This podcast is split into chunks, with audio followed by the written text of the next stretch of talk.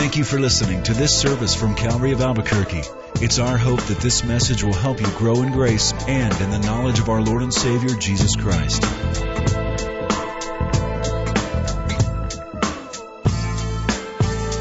Would you turn in your Bibles this morning to Matthew chapter 24?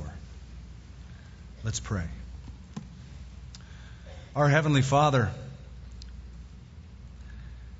it's so good to be able to call you that. We have a relationship as dear children with you that you have done for us on the cross.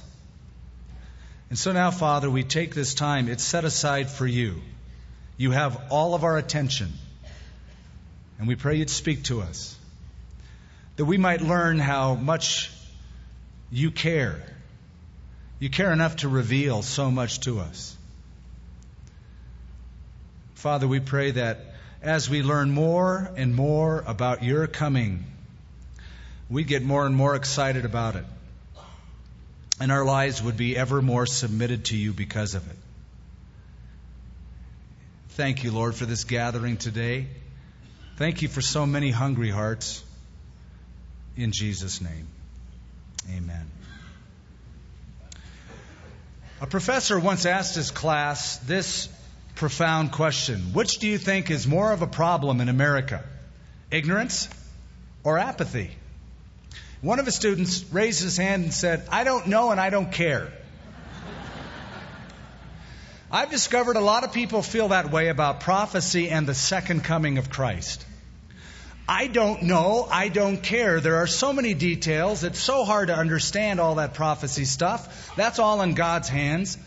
I don't know and I don't care. Well, there are things you don't know. There's things we all don't know. There's vast sections of the future that have a big question mark with them. Not even the angels know. But there are other things we do know, we should know, because God has revealed them to us. God's in the business of revealing, disclosing, showing. And some of those prophetic sections of the scripture are highly detailed. There are certain chunks of the future that are mapped out very explicitly.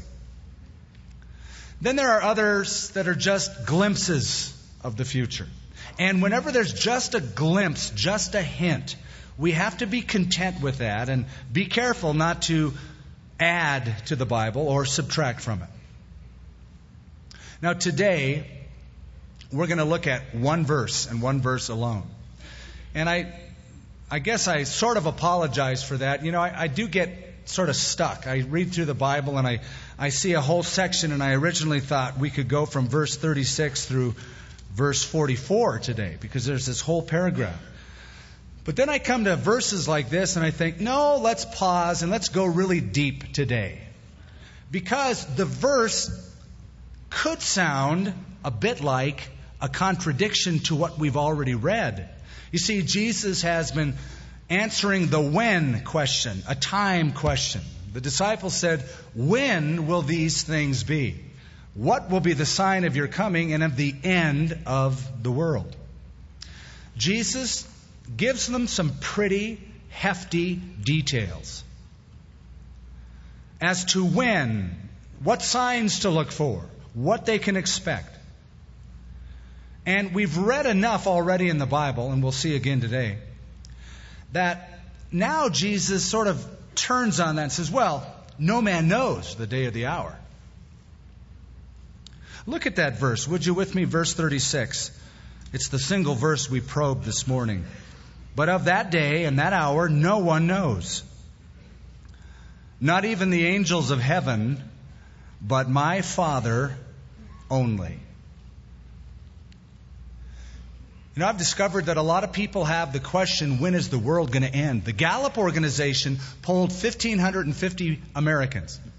And they said, if you could ask God a single question, what would you ask him? Most people said, I'd ask him, when's the end of the world? People want to know their future. And prophecy gives us an advantage over any non Christian with their greatest prognostications and views of statesmen and politicians, we have the edge. We know the end of the story. About the best the world can come up with is a horoscope or fortune cookie. You know, I, have actually seen people open up fortune cookies and take them very seriously. That's scary. Somebody once says, He who believes in fortune cookies is sure to have a crummy life. You don't have to have a crummy life, you can have a solid life, and that comes from relying confidently on what has been revealed. So this morning, it's very easy. We're going to look at what we do know, what we don't know, and what we should know. All in verse 36. Now, verse 36 tells us that we don't know when Jesus is returning. It poses a dilemma, as you're going to see in just a few moments. It says, Of that day and that hour, no one knows. I say it poses a dilemma because there's certain things we already know. We already know, for instance, about the tribulation. We even know the length of the tribulation. How long is the tribulation going to be? Seven years. It's introduced in Daniel chapter 9, verse 27, as the final week of Daniel. Remember, there were 70 weeks of years. We already went through that. That there's one final period, Daniel 9:27, that final episode, the time of Jacob's trouble or the tribulation period. It's named a lot of things. It's that final seven-year prophetic calendar time when God deals again with the nation of Israel. Question when will that start? Well, I believe it's going to start at the rapture of the church. It's my personal belief that the rapture of the church, the great catching away of saints, will close the church age. It will end what we call the day of grace or the age of grace. It will be the, the time when God stops, you might say, dealing openly with the Gentile world and focuses his attention once again on the Jewish nation. Paul referred to it in Romans 11:25 as the fullness of the Gentiles. This is what he said. Blindness in part has happened unto Israel until the full number or the fullness of the Gentiles are gathered in. Loosely translated, God knows when the last Gentile convert will be. He knows that number specifically, and at whatever day, whatever time that is, when that is gathered in, then God will once again deal with that blindness that in part has happened unto Israel. Now, it always sort of begs me to go a little further with that and say, if you're one of those last holdouts, if you've heard the gospel presentation, you've put it off every altar call, every church service, every month, and you're just holding on. Please, for your sake and for our sake, throw in the towel. Because you might be that last one that forms the full number of the Gentiles. So, receive Christ, let's get the show on the road. And we'll get going. So we know about the tribulation. We know it's going to last seven years. Some of us believe, me personally, that the rapture of the church will be the thing that tips off that seven year final period. We have in the book of Revelation an interesting sort of picture of that. I believe it's a very straightforward book. I have no problem with its rendering or its understanding if you take it at face value.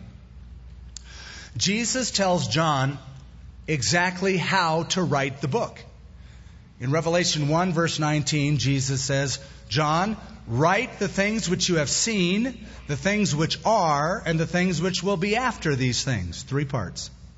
So John does exactly that. Chapter 1, he writes what he sees. He sees a vision of the glorified Christ. In chapter 2 and 3, he writes the things that are. There's seven special messages to seven churches that gives seven conditions of the church on earth. Then he writes the things that will take place after these things, after this, the Greek word meta tauta. And chapters 4 all the way through Revelation 22 speak about what happens after the church and specifically the Great Tribulation period leading up to the second coming. By the way, John sees it from a different perspective. Listen to chapter 4. It says in verse 1 After these things I looked, and behold, a door standing open in heaven. And the first voice which I heard was like a trumpet speaking with me, saying, Come up here, and I will show you things which must take place after this. Immediately I was in the Spirit, and behold, a throne set in heaven. Boy, that sounds an awful lot like the rapture of the church.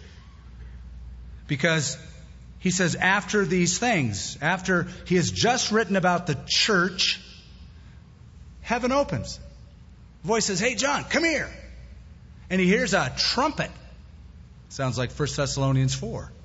And instantly he's in heaven.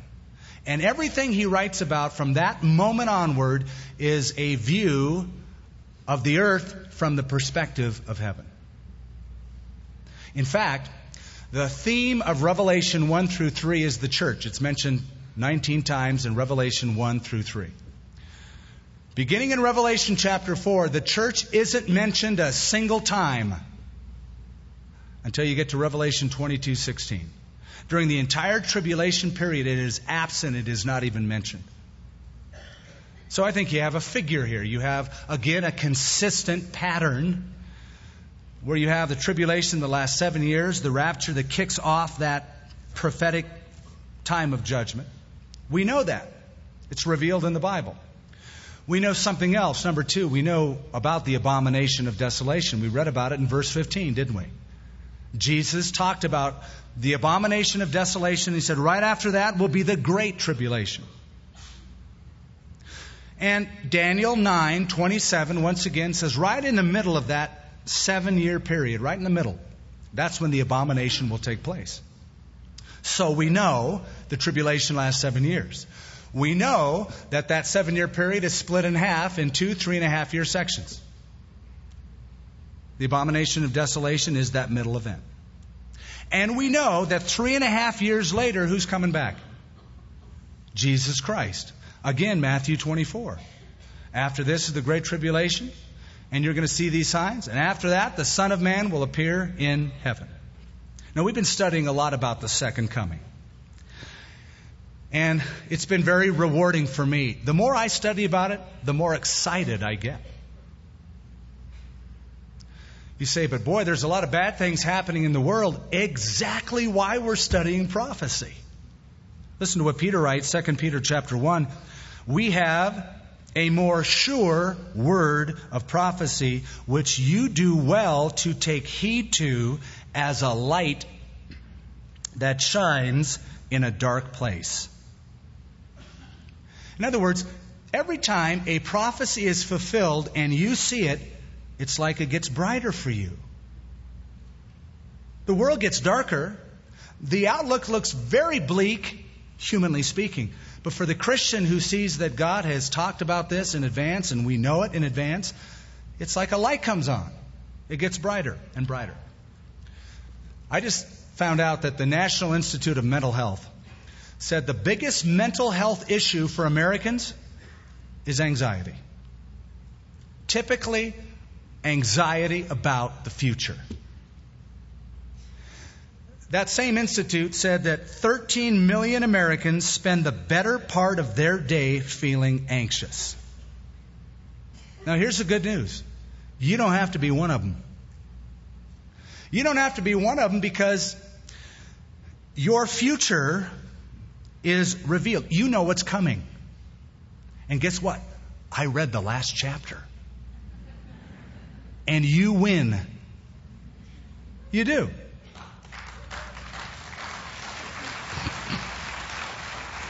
Some of you got excited. So we know. We know about the tribulation. We know how long it'll last. We know about the abomination of desolation. It splits it right in half. We know something else. We know a little more detail than that. We know the final consummation. We are told in the scripture how many days after the abomination until the time Jesus Christ returns to destroy the kingdom of the Antichrist. We know that. We're told it's three and a half years, 42 months, time, times, and a half a time. And the Bible adds such detail to it, it even gives the number of days 1,260 days. We read it all over the prophetic literature. Revelation, here's a sampling 11, verse 3. And the two witnesses will prophesy 1,260 days, clothed in sackcloth. Revelation 12:6 Israel is depicted. She fled into the wilderness where she has a place prepared by God that they should feed her there 1260 days. Revelation 13:5 is the reign of the antichrist. He was given a mouth speaking great things and blasphemies. It's funny, you read about the antichrist a lot, you read about his mouth. He has a big mouth. He's a loud mouth. He's a proud mouth. He was given a great mouth, speaking great things and blasphemies, and he was given authority to continue for 42 months. So we know that the abomination of desolation to the end is 42 months. We know that the reign of the Antichrist will last a period of 42 months, 1,260 days. By the way, it's prophetic years. The prophetic years, remember, is 360 days, not 365. Just in case you do the math and you come out a few days. You know from the Bible, therefore, if you were alive during the tribulation period, if you were here on earth when the abomination of desolation happened, I don't believe you will be. I don't plan to be.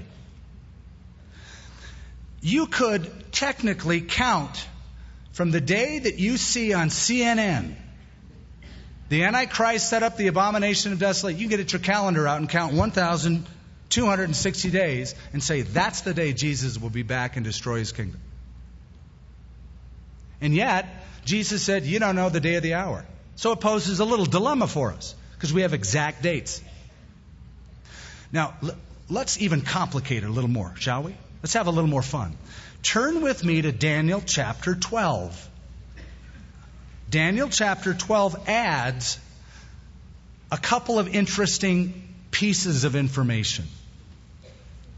Now, you know, Daniel chapter 12, it's the final prophecy given by the angel Gabriel to Daniel about the future. Daniel's an old gentleman at this time. Verse 9, and he said, Go your way, Daniel, for the words are closed up and sealed until the time of the end. Many will be purified, made white, and refined, but the wicked shall do wickedly, and none of the wicked shall understand, but the wise shall understand. and look at this.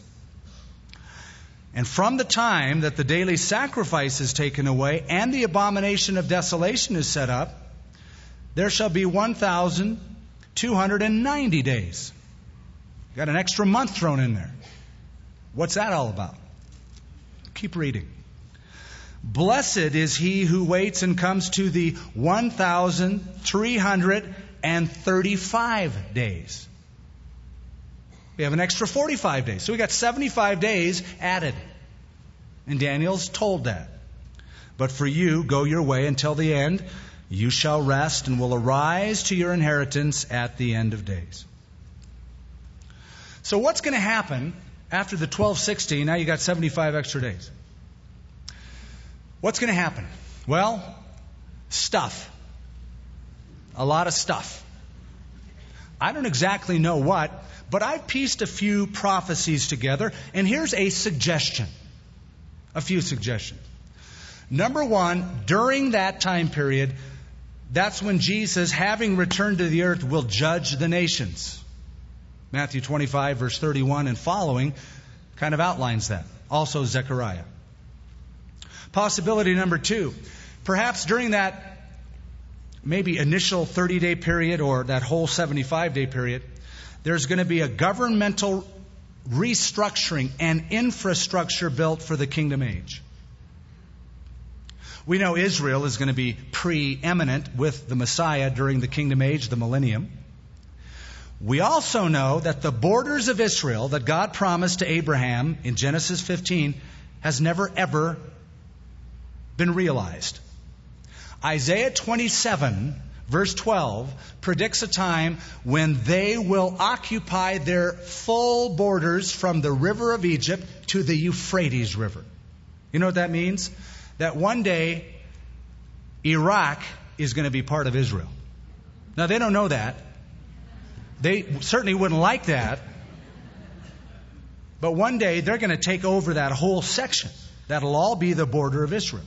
It could be that that restructuring and borderline setup will take place during that, the time after his coming. Number three, since Armageddon will have just happened and all sorts of conflagration and military excesses, it could be a mop up period. Take some time to do that. Number four is a possibility a topographical restructuring.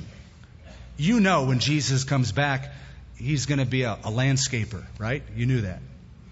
You knew that the earth is going to go through some pretty tr- dramatic changes. Even Jerusalem, Israel. The Bible says when Jesus comes back to the earth, he puts his foot on what mountain? Mount of Olives. And it does what? It splits in two. And it creates a huge valley. And you remember what it says after that? It says that living waters will flow from Mount Zion, from the Temple Mount. And a river will be created through that valley that flows all the way down to the Dead Sea. And the waters of the Dead Sea will be healed. And fishermen will spread their nets out at En Gedi. In other words, the Dead Sea will be the undead sea. There'll be life in it, teeming with life. And it could be that that's a period of time when that topographical restructuring will take place. Plus, the temple that has been desecrated by the Antichrist, the abomination of desolation, that has to be taken care of. A new temple will be built for the millennium. Number five, as a possibility, it could be, and I don't know, but it could be that that's when the marriage supper of the Lamb takes place. Now, I said before, it could take place right after the rapture of the church. You're in heaven, having a great old time with your Lord, your King, during the tribulation period on earth. Or it could take place on earth. And maybe that's what it means when it says, Blessed is he who waits to the 1335th day. Here's why I suggest it. A Jewish wedding has a predictable pattern. First of all, there's the announcement. The bride and groom to be make their way to the groom's house and make the announcement of their upcoming wedding. But they don't get married right away. There's a period of betrothal, about a year, 18 months. It's a period where they're officially, contractually together, but they have no physical contact. They're courting, you might say. At the end of that period is the wedding ceremony. And after the wedding ceremony, is the marriage supper, which typically takes place at the bride's house. So you can picture whisked away into heaven at the rapture, coming back the bridegroom's house, coming back to the earth to the bride's former house, where the marriage supper takes place in this renewed environment. There's certain things we do know 1,260 days till Jesus' return, 75 days for stuff. And we know this. When we're in glory, we're going to know a lot more. When we're finally in God's presence and we're changed in a moment in the twinkling of an eye, and we're given new bodies and new capacities, the Bible says we will fully know even as we are fully known. And that's when you can be able to say, well, Skip is wrong on that count, but this is really what's happening, and it's all going to come together. And when that happens, by the way, we're going to recognize each other. That loved one you lost, that relative that died this year or 20 years ago, And you wonder, boy, are we going to recognize each other? Somebody asked Charles Spurgeon that. Do you think we're going to recognize each other in heaven? I love what he said. He said, Do you think we're going to be more stupid in heaven than we are on earth? I mean, if we recognize each other on earth, we're going to do okay up there. So that's what we do know. What about what we don't know? Well, Jesus tells us what we don't know. Verse 36 But of that day and that hour, no one knows, not even the angels in heaven, but my Father only. What does that mean? I think it means we don't know when God's going to pull the trigger. He alone has his prophetic calendar under his control. And I think that that day refers to the entire section of what he's been talking about in Matthew chapter 24. All of these events taken together that constitute what the Bible calls the day of the Lord. Have you heard that term before? It's an Old Testament term. The day of the Lord is not a 24 hour period, it's a series of events over a period of time. That is, the day of Christ, the day of grace, is over, and now the day of the Lord, his judgments upon the earth, take place. I think there's even a verse that corresponds with verse 36. In Zechariah chapter 14, the day of the Lord is announced. It says this. Verse 1 Behold, the day of the Lord is coming.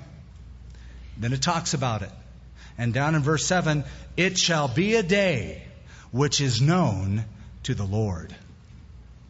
So, the day of the Lord that begins with the rapture of the church, that inaugurates that seven year period that leads to the return of Christ, nobody knows when that's going to be set into motion. Nobody can predict when that event, the rapture of the church that brings in the day of the Lord, that leads to the second coming, when it's all going to start. Nobody knows. It's a signless event. The second coming has a lot of signs attached to it. But the rapture of the church that brings in the day of the Lord, that leads to the second coming, is a signless event. And yet, every few years, somebody writes some paragraph, some book, some announcement that they've discovered when Jesus Christ is coming back. They know the day of the rapture.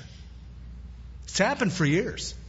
1943, William Miller and a group of his followers, they called themselves Millerites, they sat on a hillside in the Midwest because Miller said, I know exactly the day Jesus is coming back for the church. They put white robes on and they sat there all day, all night, to the next morning.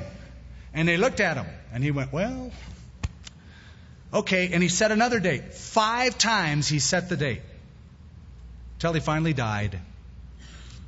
When he died, his followers put the wisest thing they ever published on his tombstone. It read, At the appointed time, the end shall be. In other words, we quit. Only God knows. Back in 1985, a newspaper in Hertford, England, took out a little article that said, The world is definitely coming to an end on December 11th at noon precisely.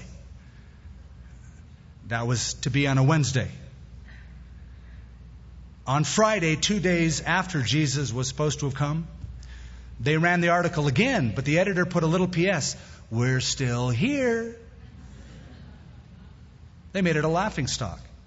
I wonder how many of you remember Edgar Whisenant and 88 Reasons Why Jesus is Coming in 1988. I remember those books very well. They were circulated around this town in large numbers. He said he calculated by the scripture the exact time that Jesus would rapture his church. It was September 12, 1988, and he gave 88 reasons why. And he was wrong. Then he gave 91 reasons why Jesus was coming in 91. And it got to be really bad and it became a laughing stock. And yet I remember people saying, You owe it to your people to tell them that Jesus is coming back on that day, or you're leading them into heresy. Yeah, I said, You know what? You're supposed to be ready no matter when he comes, right? Look down at verse 44. Therefore, you also be ready, for the Son of Man is coming at an hour you do not expect. Do you remember the disciples after Jesus rose from the dead? And I picture the disciples like this. Because they thought, this is it. Jesus is going to set up the kingdom. This is it. Well, Jesus starts talking to them about waiting in Jerusalem for the power of the Holy Spirit to fill them. And they interrupted him. They said, Are you going to restore the kingdom to Israel at this time? And remember what Jesus said? By the way, that's called an interruption. It's a non sequitur in communication. It's like I'm bringing in a subject that has nothing to do with what you're telling me. It's like saying, Hey, Jesus, do you like green chili on your falafel? Yeah, but that's not what I'm talking about. I'm saying wait in Jerusalem till the Holy Spirit fills you with the ability to do what I want you to do. You're going to restore the kingdom now? And Jesus said to them, It's not for you to know the times or the seasons that the Father has put in His own authority. But you will be filled with the Holy Spirit, and you'll be my witnesses all over the world. In other words, boys, listen. You guys ought to just be thinking about working out in the vineyard and don't worry about what time the sun sets. My Father will take care of that. Well, we don't know when that's going to happen. And we're in good company. Look what Jesus said. Verse 36. He said, No one knows it, not even the angels of heaven. I like that. I'm in good company. Do you know when Jesus is coming back? No, I don't. I don't know. I don't know when that rapture is going to happen that leads to the seven years, that leads to the second coming. I don't know. And the angels don't know. Now think about that. The angels are those beings that are close around the throne of God, some of which were there when Jesus came the first time. Remember? Multitudes of heavenly hosts around Bethlehem. They don't know. Gabriel was the guy that gave Daniel the prophecy of the future. Gabriel was the angel that was there announcing to Mary the birth of Christ and was there at the birth of Christ. He doesn't know. Michael is called the angel, the great prince of the nation of Israel who defends the Jewish people. He doesn't know. Now, I have a hunch they'd love to know. I say that because in 2 Peter chapter 1, as Peter talks about our glorious salvation, he says, These are things even the angels desire to look into. Now, I picture the angels today as sitting on pins and needles. They're waiting for their cue. They're waiting for the day when the Father announces, now. 1 Thessalonians 4 The Lord will descend from heaven with a shout, with the voice of the archangel, with the trumpet of God, and we'll be caught up. I just see the angels sitting up there waiting for God to say, Hit it, boys. They can't wait. Neither can I. So we don't know. The angels don't know. And there's somebody else, Jesus said, who didn't know. Now, it's not written here. Some versions include it. But over in Mark chapter 13, which is the parallel account of what we're reading, Jesus said, Of that day and the hour, no one knows, not even the angels in heaven, not even the Son did you get that? Jesus Christ said he didn't even know when he was coming. You say, now wait a minute. How can Jesus say he doesn't know when Jesus is God? Isn't he? He is God. The Bible says he's God. He said he was God. So wait a minute. I thought God was omniscient. He knew everything. He does. Well, then how can Jesus say he didn't know? Now, we know at times in the Gospels, Jesus demonstrated that he knew all things. It says he knew all things. He had no need that any man should testify to him, for he knew all things. He knew what was in man. The end of John chapter 2. On five occasions, the Bible says Jesus could read their thoughts. He knew what they were thinking before they even said anything. So, what does it mean Jesus doesn't know is coming? Well, it goes back to Philippians chapter 2. Paul tells us very succinctly Jesus was in the form of God. He was God in human flesh. He was at the same level as God the Father. But he voluntarily emptied himself, right? He made himself of no reputation and became a man. That is, and listen carefully, he laid aside certain prerogatives of his deity. Doesn't lay aside his deity. He was always God. He was God in the womb, he was God on the cross. But he laid aside certain exercises of the prerogative of his deity.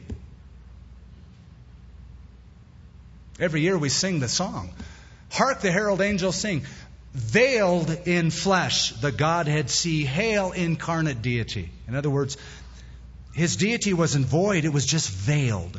And one of the areas it was veiled in is he said, I don't know the day of my coming. Only my Father knows that. Now, I believe that was then. I believe Jesus knows now. Because Jesus prayed in John 17, Restore the glory that I had with you before the world was. And after he rose from the dead, after he conquered death, after he paid for the atonement, he said to his disciples, Matthew 28, All authority is given to me that is in heaven and on the earth. So for that period of time, he didn't know.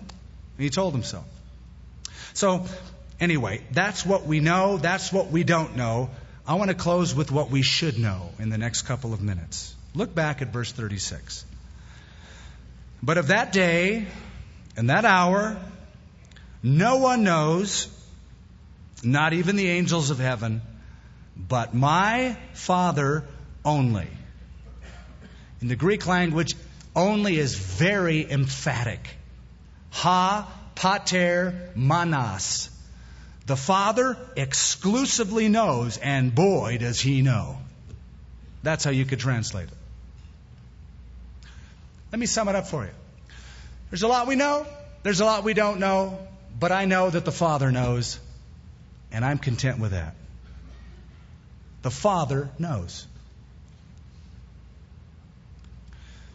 If you think about it, man's knowledge is very impressive. We double in our accumulative knowledge every couple years. I was talking to my mom the other day. I have a sister in law who's a librarian. And she mentioned that she's a librarian. I said, Yeah, libraries. I, I forgot about those things. And I thought, who uses them anymore? No offense if you're a librarian. I just haven't been to one for a long time. And here's why I have a computer. I can plug into libraries around the world. I have access to knowledge. You have access to knowledge that's quite impressive. But the smartest, wisest man or woman who's brilliant has to bow in their knowledge before the omniscient one. God knows everything. Everything. God even knows, Jesus said, the hairs of your head in number, which for some of us changes every day. And for some, it's very easy. One. But nonetheless, God knows. In Isaiah 46, the Lord declared, I am God and there is no other. I am God and there is none like me, declaring the end from the beginning and from ancient times the things that are not yet done. Friend, do you know that your life is in God's hands? Do you understand your future is known in detail to the Father? You know what that means? You can relax a little bit. He knows. And the one who knows is your Father. There's a relationship there. How many of you remember the old show on television? I want an honest show of hands. Father knows best. You're old. I remember that show. I'm old. Er. Remember the theme was Dad, who's a bit stodgy, out of times with the Beav and Wally. He still knows best. He's a wise man. You have a Father in heaven who knows absolutely every detail about your future, your life, which should cause you to say, Well, I don't know a lot of things, but I do know that He knows, and ah, oh, it's okay. You remember the day Jesus pointed up to a tree, probably, and said to his disciples, Hey, check it out. Look at the birds. Look at the birds of the air. They're not worried. They're not toiling. They're not gathering in the barns. Remember what he said? But your heavenly Father feeds them. You're a lot more valuable than birds. Did you catch the language? He said, Your heavenly Father feeds them. He's not their heavenly Father. He's their creator, He's their God, but He's not their Father. You see, did God ever promise to birds a personal relationship? Did God ever promise to birds recreation by the new birth? Was any bird created in the image of God? Was any bird ever promised eternal life? No. You have a heavenly Father who feeds them, but He's your Father who's going to take care of you. I've always loved that little poem that says, Said the robin to the sparrow, I would really like to know why these anxious human beings rush about and worry so. Said the sparrow to the robin, Friend, I think that it must be they have no heavenly father, such as care for you and me. There's a lot of things from the Bible we know, but we do not know that day where there will be the catching up of the church and the final plunge of society in this world into the day of the Lord. But we know He knows. So, let's pray. Heavenly Father, once again, how privileged we are to even use that term. How privileged we are. We don't have to come before you shaking, worried, even though you're the master of all, the creator of all, the one who holds all things together. Jesus taught us to pray, Our Father, which art in heaven. You're our dad. You love us tenderly with precious thoughts continually. And it brings a level of rest and relaxation and confidence. And even as the world gets darker, and even as things in our world get darker, we see from the prophetic scripture that there's lights everywhere that come on, that bring illumination to our path. Thank you. And I pray that we would be the kind of people who hold tenaciously to what we do know and march with that into the future in Jesus' name. Amen. Thank you for listening to this service from Calvary of Albuquerque. If you would like more information about what you've heard in this message or about Calvary of Albuquerque, please visit our website at www.calvaryabq.org. If you have made a decision to follow Christ or would like someone to pray for you, please leave a message with our Prayer Watch line at 505 344 3658. Thank you and God bless.